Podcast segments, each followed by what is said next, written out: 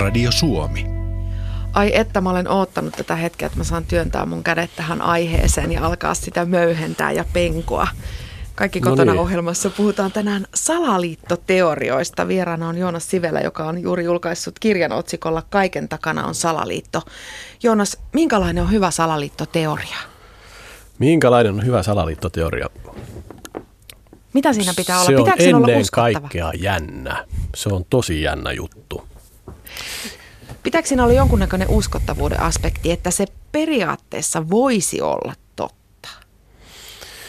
No kyllähän se varmaan liit- tuota, lisää sen kiehtovuutta, jos se on sellainen, että se voisi olla totta. Mutta tota, eihän se aina välttämättä ole näin, mutta hyvin usein kuitenkin niin salaliittoteoriat liittyy joihin, johonkin tota, todelliseen tapahtumaan. Niin mä luin Dan Brownin kirjan Da Vinci Koodi aikanaan, niin kuin aika iso osa suomalaisista muistakin. Ja mietin siinä lukiessani, että tämä on aivan huikea tarina. Ja sitten jossain vaiheessa tuli sellainen pieni, että mitäs jos tämä onkin totta? Ja sitten mä vähän niin oikeastaan säikäisin, että enhän mä usko tällaisia asioita. Yhtäkkiä mä tajusin, että olisipa hienoa, jos voisikin uskoa tuollaiseen toisenlaiseen totuuteen. Kuulostaako tämä yhtään niin kuin tutulta? No ky- niin, no kyllähän siinä ehkä vähän on myös se, että kyllähän salaliittoteoriat tekee meidän elämästä vähän kiinnostavampia, vähän jänni, jännempiä.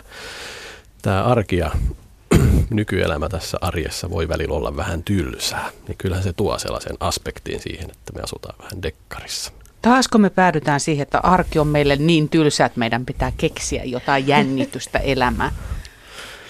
Sieltä skeptikkopöydän toiselta puolelta huutelee. Niin, kyllä se varmaan joskus näinkin on, mutta ei se nyt varmaan ehkä aina se perimmäinen syy siihen ole, että salaliittoteorioita on olemassa. Ähm, pitääkö salaliittoteoriassa aina olla joku konna? Joku, jota epäillään jostain pienemmästä tai suuremmasta vilunkipelistä? Kyllä siinä pitää ja kyllähän ne niin kuin rakentuu aina siihen, että on se hyvän ja pahan välinen taistelu. Ja tota, kyllä se konna on yleensä aika suuri konna näissä salaliittoteorioissa, ei mikään pieni pikkukonna, vaan se on kyllä sellaisen täydellisen pahan ruumiillistuma.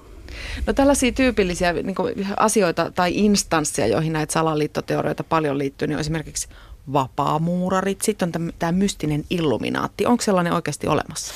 No näköjään. Se tuli mullekin vähän tämän kirjan kirjoittamisen aikana ehkä yllätyksenä, että sellainen on todellakin ollut olemassa – aikoinaan. Sellainen on Saksassa perustettu 1700-luvulla ja se on ollut tällainen vähän niin kuin sen ajan vapaa-ajattelijoiden yhdistys. Ja tota, sitä on siihen aikaan epäiltykin kaikenlaisista konnuuksista ja, ja tota, muista salaliitoista ja varmaan sitä kautta sit niin kuin jäänyt jollain tavalla meidän kulttuureihin, kulttuureihin tällaisena niin kuin yhtenä arkkiroistona.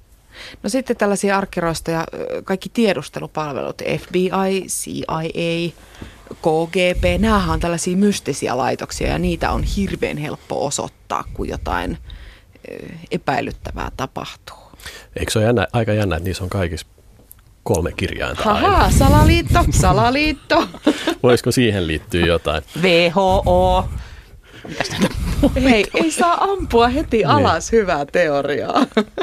ei mä hän esitä lisää, lisää aineksia. Mm. Mutta sitten sankaripuolta mä mietin sitä, että kun sankarihan on yleensä tarinoissa se, joka on niin kuin yleisen hyvän tai pienen ihmisen puolesta taisteleva, mutta eihän näistä ole semmoista helppoa erottaa.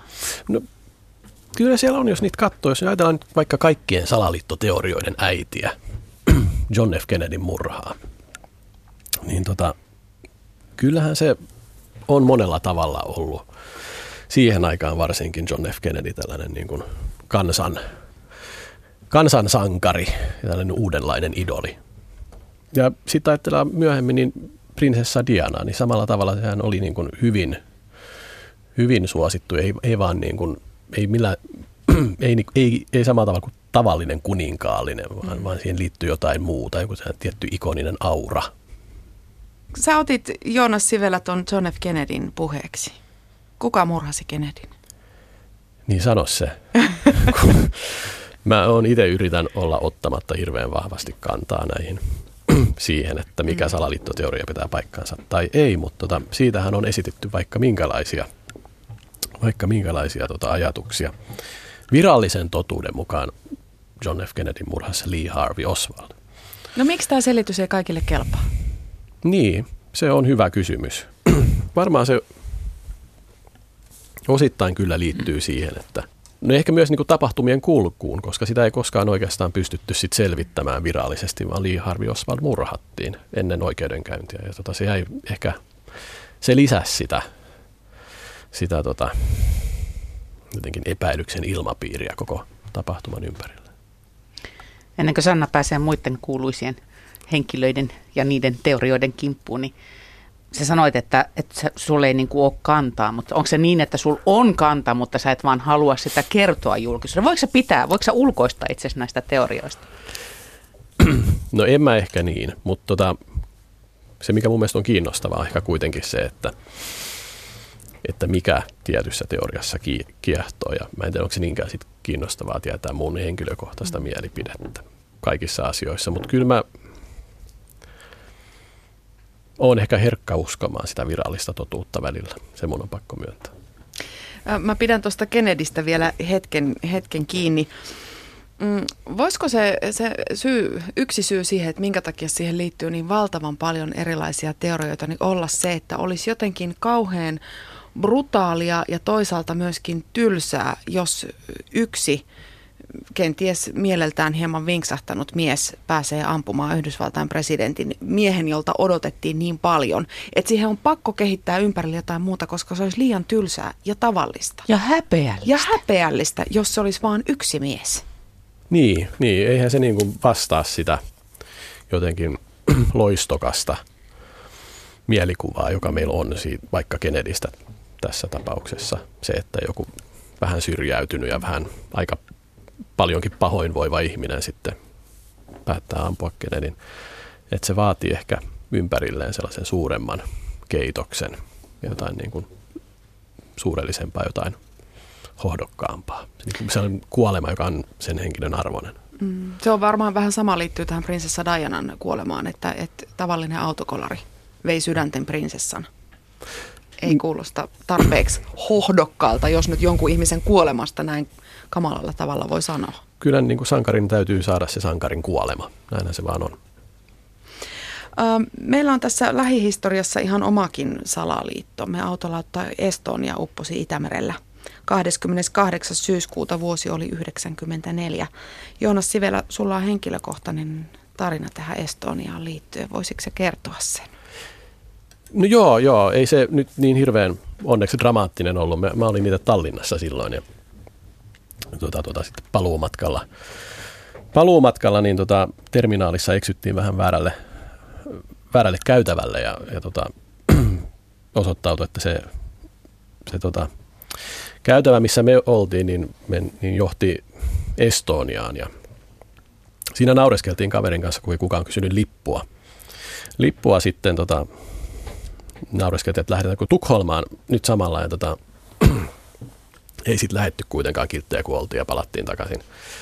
Ja mentiin sitten Tallinkkiin, tai mikä se olikaan silloin nimeltään, ja palattiin Helsinkiin. Mutta seuraavana aamuna sitten saatiin kuulla, että se Tukholmaan mennyt laivani oli uponnut, se oli Estonia.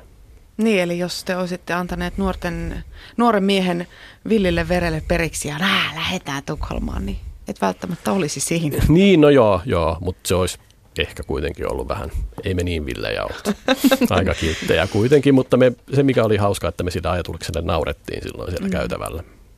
No se oli ihan järkyttävä ennenkokematon tapahtuma monelle suomalaiselle. Ravi, ravisteli paitsi Suomea myös Ruotsia ja Viroa aivan erityisesti. Ja tuskin oli pelastustoimet saatu päätökseen, kun ensimmäiset salaliittoteoriat alkoivat itää.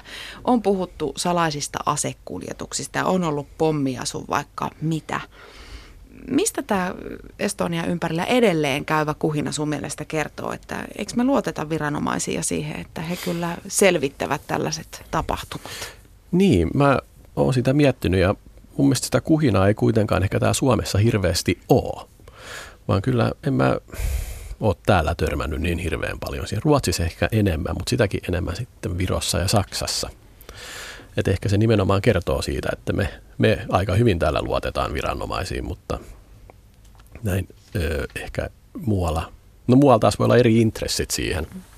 Et tota, sehän kosketti ihan eri tavalla Viroa mm, kuin mm. Suomea. Se oli tällainen lippulaiva ja, ja tota, virolaisia kuoli paljon, paljon siinä onnettomuudessa. Mutta miksi se saksalaisia niin paljon kiehtoo?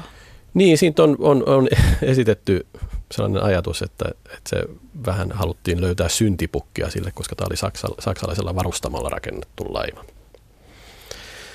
Eli että se olisi vähän sitten jotenkin loiventanut sitä mm, siihen liittyvää mm. tuskaa. Yle, Radio Suomi. Joonassi vielä, sulta on just ilmestynyt kirja nimeltä Kaiken takana on salaliitto.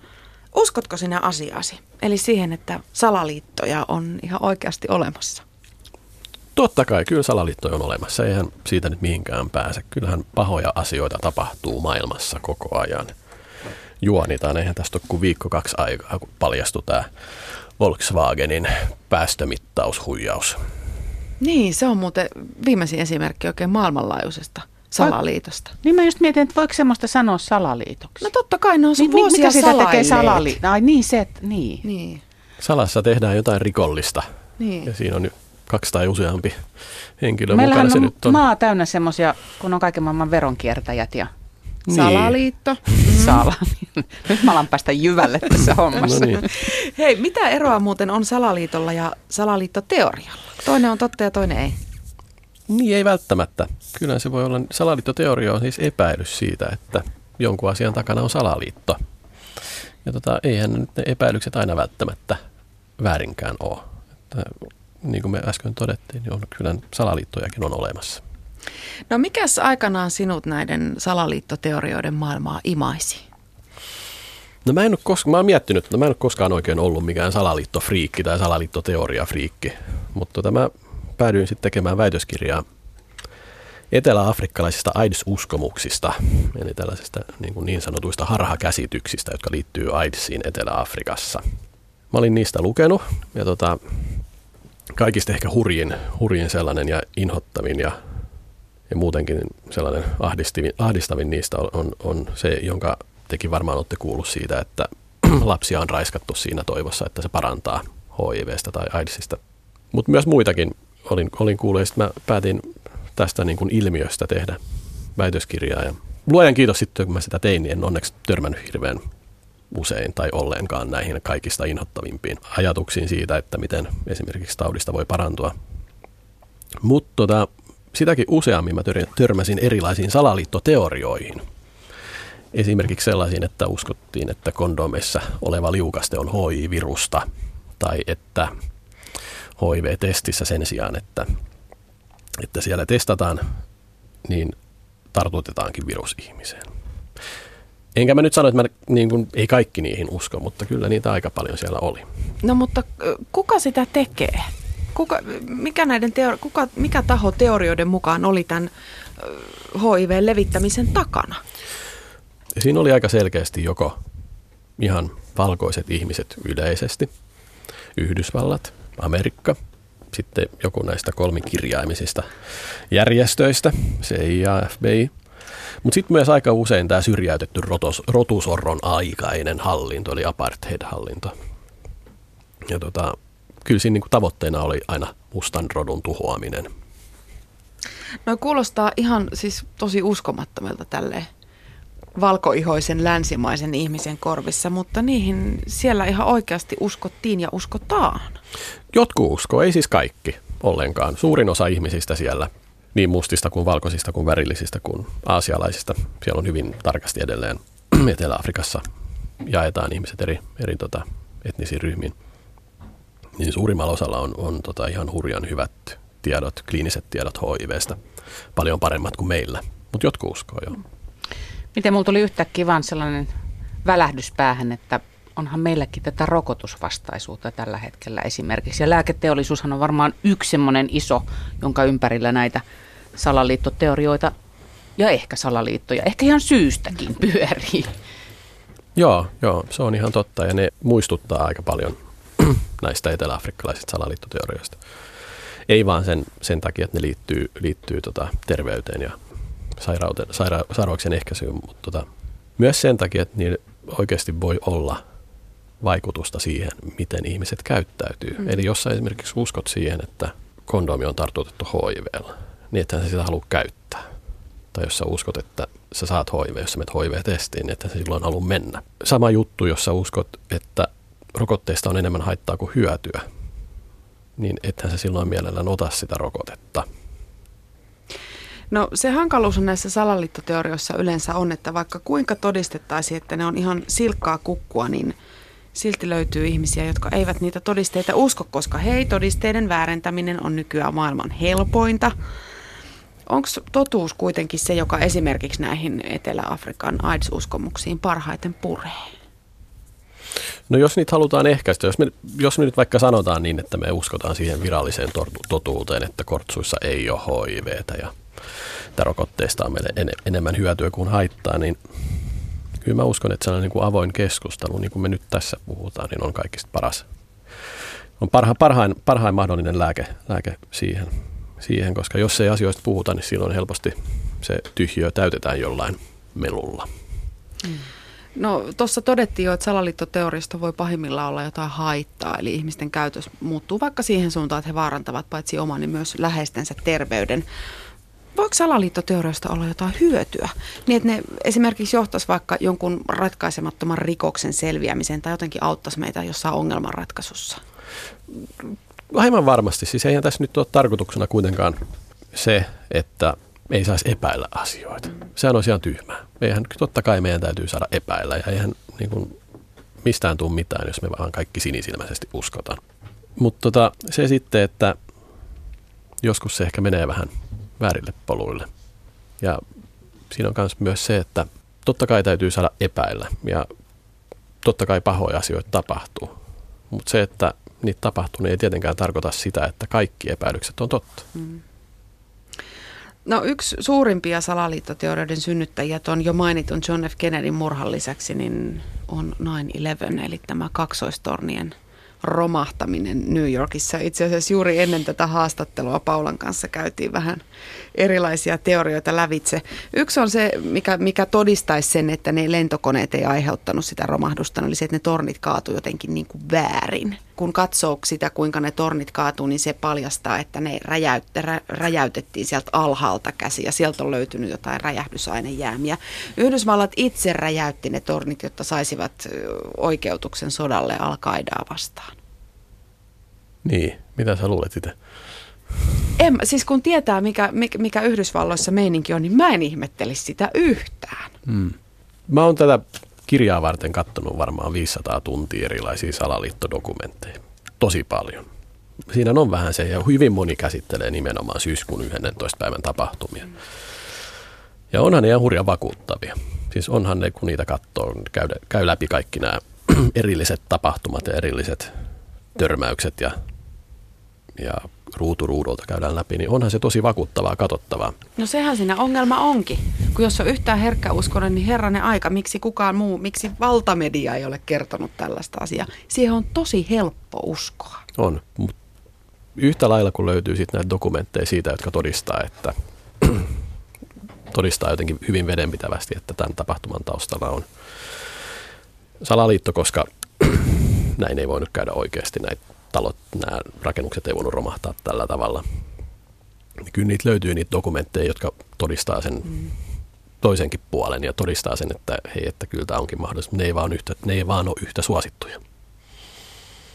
Voiko hyvä salaliittoteoria elää ikuisesti? Niin, kyllä ne varmaan aika pitkään voi elää. Se riippuu varmaan siitä, että miten hyvin ne niin kuin tarttuu meidän kulttuuriin. Nyt ajatellaan Keesari viimeisiä sanoja, sinäkin bruuttukseni. Sehän, Oi, hienot sanat. Niin, ei, kyllä ne täällä vielä havisee jossain. Kaikkihan me ne tunnistetaan ne. Et kyllä ne varmaan voi jäädä, mutta se, miten hyvin ne tarttuu, varmaan riippuu meistä. Mä oon tässä teitä kuunnellessa yrittänyt koko ajan miettiä, että mitä yhtäläisyyksiä nämä salaliittoteorioilla voisi olla. Yksi, mikä mulle tulee mieleen, on se, että, että vastustaja, eli siis siellä salaliiton takana oleva taho on aina jotenkin semmoinen kasvoton, hahmoton, suuri, suorastaan mahdottoman suuri vastustaja. Eli siihen liittyy se tavallisen ihmisen voimattomuus vaikuttaa asioihin. Ja sitten toisaalta myöskin se, että sillä salaliitolla, niin sillä on joku tarkoituksen hakuisuus. Halutaan tehdä jotain, joka ei saa muuten hyväksyntää. Se pitää tehdä likaisin keinoin ja sitä ei voi julkisuuteen kertoa. Meneekö yhtään sinne päinkään? No kyllähän se just näin menee, että kyllähän se, niin kuin, se roisto siinä on ihan läpeensä paha ja kyllähän se, se niin kuin, nämä arkkiroistot, ne on kyllä niin, niin pimeätä sakkia kuin, kuin vaan ollaan ja voi. Ja siitä on ehkä hyvä esimerkki, johon mä tör, törmäsin Etelä-Afrikassa, mutta johon myös niin kuin törmää täällä, että monessa salaliittoteorioissa nämä kaikki niin kuin, kaikista pahimmat mahdolliset roistot on aina ympätty siihen samaan juttuun. Eli Etelä-Afrikassa mä esimerkiksi kuulin, että musta rotu halutaan tuhota ja sen suunnitelman taustalla on sekä amerikkalaiset ja rotusoron aikainen hallinto ja siellä on natsit ja Hitler ja kaikki nämä, jotka ei välttämättä sitten aina edes mahtunut samaan aikaikkunaan. Mutta kuitenkin, että on niinku tällainen ajatus siitä, että, että niinku, se vahvistaa jotenkin sen, sen pahuuden pahuutta entisestään. Se, että ne niinku kaikki laitetaan sinne vierekkäin galleriaan. Mutta onko lopulta kyse vain siitä, että kun tämä maailma on niin hirveän vaikea hahmottaa. Me ei oikein saada otetta siitä ja on, on liikaa tietoa, joka ei meidän pienessä päässä pysy. Me ei osata muodostaa enää kokonaiskuvia, niin niistä on niin kuin helppo heittäytyä, Selit, keksiä se selitys, luoda hyvä tarina, satu siihen ympärille. No sanotaan näin, että jos mietitään vähän taaksepäin ajassa, niin kylmän sodan aikana niin kyllä maailma oli paljon selkeämpi. Meillä oli Yhdysvallat ja meillä oli Neuvostoliitto ja sitten me elettiin siinä varjossa tai sivussa ja kaikki oli aika selkeää ja näin. Ja mennään vielä taaksepäin ajassa, niin uskonnolla oli tosi paljon isompi rooli kuin tänä päivänä. Aina löytyi, tällainen niin kuin suuri taustatarina, joka sitten jollain tavalla jäsensi meidän, meidän maailmaa. Mutta ehkä tänä päivänä ei oikein ole sellaisia isoja tarinoita, jotka voisi tukea meitä, vaan että kaikki on aika niin kuin säpäleistä ja hajanaista. Ja kyllähän nämä tuo, tuo tosi hyvää struktuuria – maailmankuvan hallintaan. Niin, auttaa hallitsemaan maailmankuvaa, vaikka se rakentuu loppujen lopuksi ihan niin. keksittylle jutulle. Niin, että siitä tulee sellainen niin kuin aukoton, aukoton jotenkin siitä, siitä selityksestä. Se ei jätä yhtään tilaa niin kuin häröilylle ja muulle tällaiselle. Yle, Radio Suomi. Kunnon uskottava salaliittoteoria virkistää kummasti ajattelua, niin kuin tässä on todettu, mutta suuri osa näistä teorioista, en sano suurin, vaan suuri osa teorioista on kyllä ihan silkkaa huuhaata. Joonas Sivelä, tämä on poiminta tältä päivältä. Sattumalta löytyy sosiaalisen median uutisvirrasta. Mä en ollut tähän aikaisemmin törmännyt. Onko sulle tuttu tämmöinen The Truth at Last, viimeinkin saamme totuuden. Marilynia puri vampyyri ja sitten FBI tappoi Marilynin, jotta Marilyn ei purisi John F. Kennedyä. Niin, en mä tätä itse asiassa kyllä kuullut, mutta eihän tämä nyt välttämättä yllätä. Voihan se näinkin olla, mutta, mutta tota, tässä on homma se, että, että, että, että se mikä, siis salaliittoteoriat on, on sen totuuden kannalta tosi hankalia, koska toisaalta niin meidän pitää saada epäillä ja pahoja asioita tapahtuu, se on fakta. Ja salaliittoja on olemassa. Mutta sitten salaliittoteoriat myös niin kuin sisältää sellaisen niin kuin oman alagenrensä, jos, jos on näitä ihan poskettomia juttuja tai ehkä poskettomampia juttuja. Ja emme nyt tiedä, tätä nyt varmaan kukaan hirveän tosissaan ottanut, tai Otitko? En, niin. en sen. niin. Mutta näähän niin tekee, sit, niin, ne on just nämä, jotka tekee sit, sit hyvin hankalaa, koska mm. sanotaan nyt vaikka syyskuun 11. päivän tapahtumat, kyllähän niin olisi voin, on voinut käydä. Eihän, me sitä, eihän siihen liity mitään yliluonnollista. Se olisi vaan niin kuin ihan äärimmäisen hurjaa mm. ja varmaan se niin kuin, voisi aiheuttaa vaikka mitä mm. maailmassa, jos näin niin kuin, jos, jos joku näistä salaliittoteorioista pitäisi paikkansa. Mutta tota, sitten meillä on tällaisia aivan niin kuin jotenkin fantasian puolelle meneviä juttuja. Ja nehän sitten kun ne asetetaan sinne niin kuin samaan laatikkoon näiden muiden kanssa, niin kyllähän se tekee siitä koko hommasta paljon hankalampaa. Niin, osa noista salaliittoteorioista on tosiaan niin hyvin ja hienosti rakenneltuja, niin että ne periaatteessa voisi vaikka olla totta, mutta onko tällaisen salaliittoteoreetikon otsassa jotenkin aina sitten hullunleima just tällaisten tarinoiden vuoksi, että jos nyt väitetään, että Marilynia puri vampyyriä, sitten FBI tuli ja listi Marilynin, ettei se purisi John F. Kennedyä ja tekisi hänestä vampyyriä, niin haloo? No joo, siis kyllä se varmaan sitä niin kuin vahvistaa sitä hörhön leimaa monen otsassa. Ei se aina ole oikeinkaan. Ja, tai ei se ehkä koskaan ole oikein. Et tota, monesti salaliittoteoreetikoihin suhtaudutaan aika ivallisesti. Ja monet jutut, jotka niitä käsittelee, on, on niin kuin hyvin ivallisia. Siinä nauretaan. Ja tota, ollaan, että no joo, että noi on tuollaisia hölmöjä, että nämä ei nyt ne ei ymmärrä ja nämä nyt keksii kaikenlaista. Ja vaikka ei olisikaan sitä mieltä, niin ei se nyt ole oikea tapa. Jos nyt ajatellaan vaikka näitä rokotteita, niin sehän vaan lisää sitä vastakkainasettelua. Eihän se sellainen niin kuin naureskelu, muille naureskelu nyt ainakaan vähennä sitä mahdollisuutta, että mm. ihmiset niihin uskois. Päinvastoin se varmaan vahvistaa sitä entistä enemmän. No sä kerrot tuossa kirjassasi Kaiken takana on salaliitto, että yritit saada haastatteluun tällaisia suomalaisia salaliittoteoreetikoita, mutta hyvin harva halusi, varsinkaan omalla nimellä ja naamallaan sanoa mitä. Onko se tämä leima otsassa, mitä siellä pelätään juuri? Kyllä se varmaan osittain on sekin. Et tota, ja se on mun mielestä, eihän siinä ole mitään outoa. Kuka nyt haluaa julkisuuteen, julkisuudessa saada, saada sellaista niin hölmön tai hörhön tai jotenkin herkkä usko sen leimaa, otsa, leimaa otsaansa, mutta tota, joo, ei kyllä se vaikeutti sitä, mutta mähän oon, oon, oon tässä kirjan kirjoittamisen aikana kyllä siitä huolimatta tavannut ihmisiä, jotka, jotka tota, niihin uskoo ja eihän ne ole mitään fanaattisia hörhöjä, vaan hyvin niin kuin, ainakin ne, ketä mä oon tavannut, niin ihan järkeviä ihmisiä, jotka, jotka monesti vaan epäilee sitten, että jotain on tapahtunut. Niin onhan se nyt kauhean ajatus, jos tässä maailmassa ei olisi kyseenalaistajia, eli ihmisiä, jotka jotka epäilevät ja uskaltavat tehdä sen ja kehittävät vaihtoehtoisia teorioita. Kyllähän nyt varmaan aika moni asia on myös paljastunut, kiitos salaliittoteoreetikkojen. Nimenomaan, ja ajatellaan nyt vaikka tätä Snowdenia ja Wikileaksia ja muita tällaisia viime vuosien suuria tota, paljastuksia, niin kyllä me varmaan ollaan kaikki ihan tyytyväisiä siitä, että näin, nämä asiat on paljastunut. No onhan se nyt ihan järkyttävää, että mä tiedän, voinko mä sanoa, että mä olen tyytyväinen, niin. mä saanut sen tietää. niin, mutta parempi niin, että, että ehkä et olisi. Niin, tai jotenkin niin. kuitenkin, että kyllä me tuetaan varmasti kaikki sellaista niin kuin, siis vapautta etsiä totuutta tai mm. muuta tällaista ehdottomasti. Ja kyllä se, kyllä se rajoittaa sitä vapautta, jos me ivallisesti nauretaan ihmisille, jotka haluaa sitä etsiä. Mm. Niin tuli tuosta Edward Snowdenista mieleen, että pari viikkoa sitten tuli kaksikin dokumenttia miehestä ja, ja tota niin, niin, kyllä siinä oli jotain, kun se istui siellä Hongkongissa hotellihuoneessa ja meni hupun alle piiloon kirjoittamaan salasanojaan, että kukaan ei niitä näe, niin tuli niin kuin semmoinen olo, että ai kauhean minkä taakan, minkä lastin se on ottanut kannettavaksi, että antoi elämänsä, jotta me saisimme tietää. Niin, onhan siinä sellainen niin kuin sankariaspekti ehdottomasti, mm. kyllä. Mutta kyllä se ehkä varmaan sit lisää, kyllä se myös ruokkii sitä, että monet salaliittoteoreetikot on nimenomaan näitä tota, väärin ymmärrettyjä totuuden puolustajia. Mm. Ja joskus se on varmaan ihan perusteltua, mutta joskus ehkä vähemmän. No meillä on nykyään käsissämme enemmän tietoa kuin koskaan ennen. Kiitos internetin ja, ja, ja koko maailman kehityksen ja semmoinen rationaalisen ajattelun aika on tämä aika, jota elämme. Niin miksi näitä salaliittoteorioita sitten on enemmän kuin koskaan? No nimenomaan netin takia. Siis kyllähän aikaisemmin, mä muistan, mä oon joskus, kun mä oon näitä salaliittoteorioita vähän keräillyt, aikaisemmin ne, tota, niitä levitettiin tällaisten monisteiden ja uutiskirjeiden avulla.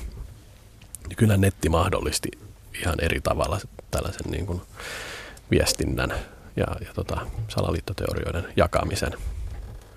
jakamisen ja kyllä se niin kuin räjähti mutta sitten mä oon miettinyt sitä siltä kantilta kanssa, että ehkä nettiinkin liittyy, paitsi se niinku mekaaninen puoli, että se oikeasti tekee siitä helpompaa, niin netissä itsessäänkin on jotain tällaista vähän salaista mm. ja vähän sä voit anonyyminä siellä seikkailla aika vapaasti ja, ja tota, se ainakin sopii siihen tunnelmaan tosi hyvin.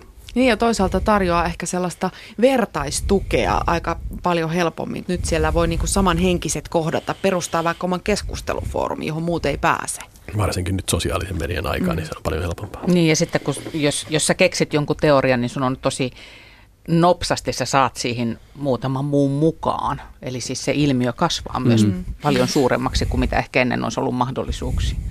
Se onkin, tota, kun netistä puhutaan, niin siinä on ehkä hyvä ottaa huomioon myös se puoli, että varsinkin Yhdysvalloissa niin salaliittoteoriat on myös ihan kovaa bisnestä. Ne sivut on tosi suosittuja, siellä on miljoonia kävijöitä, siellä on mainoksia, siellä myydään, myydään tuotteita ja muutakin, niin tota, kyllä se siinä on sellainenkin näkökulma tähän asiaan. Onko Suomessa muuten yhtään vastaavaa? Täällä seurataan murhatutkintaa ja muuta semmoista, mutta onko meidän kunnon salaliittoteoria-sivustoja? Meillä on joitakin kyllä, joo. Kyllä, ja kyllä ne on kovin suosittuja. Okay. Ja kyllä niistä kirjoitetaan kirjojakin. Mm-hmm.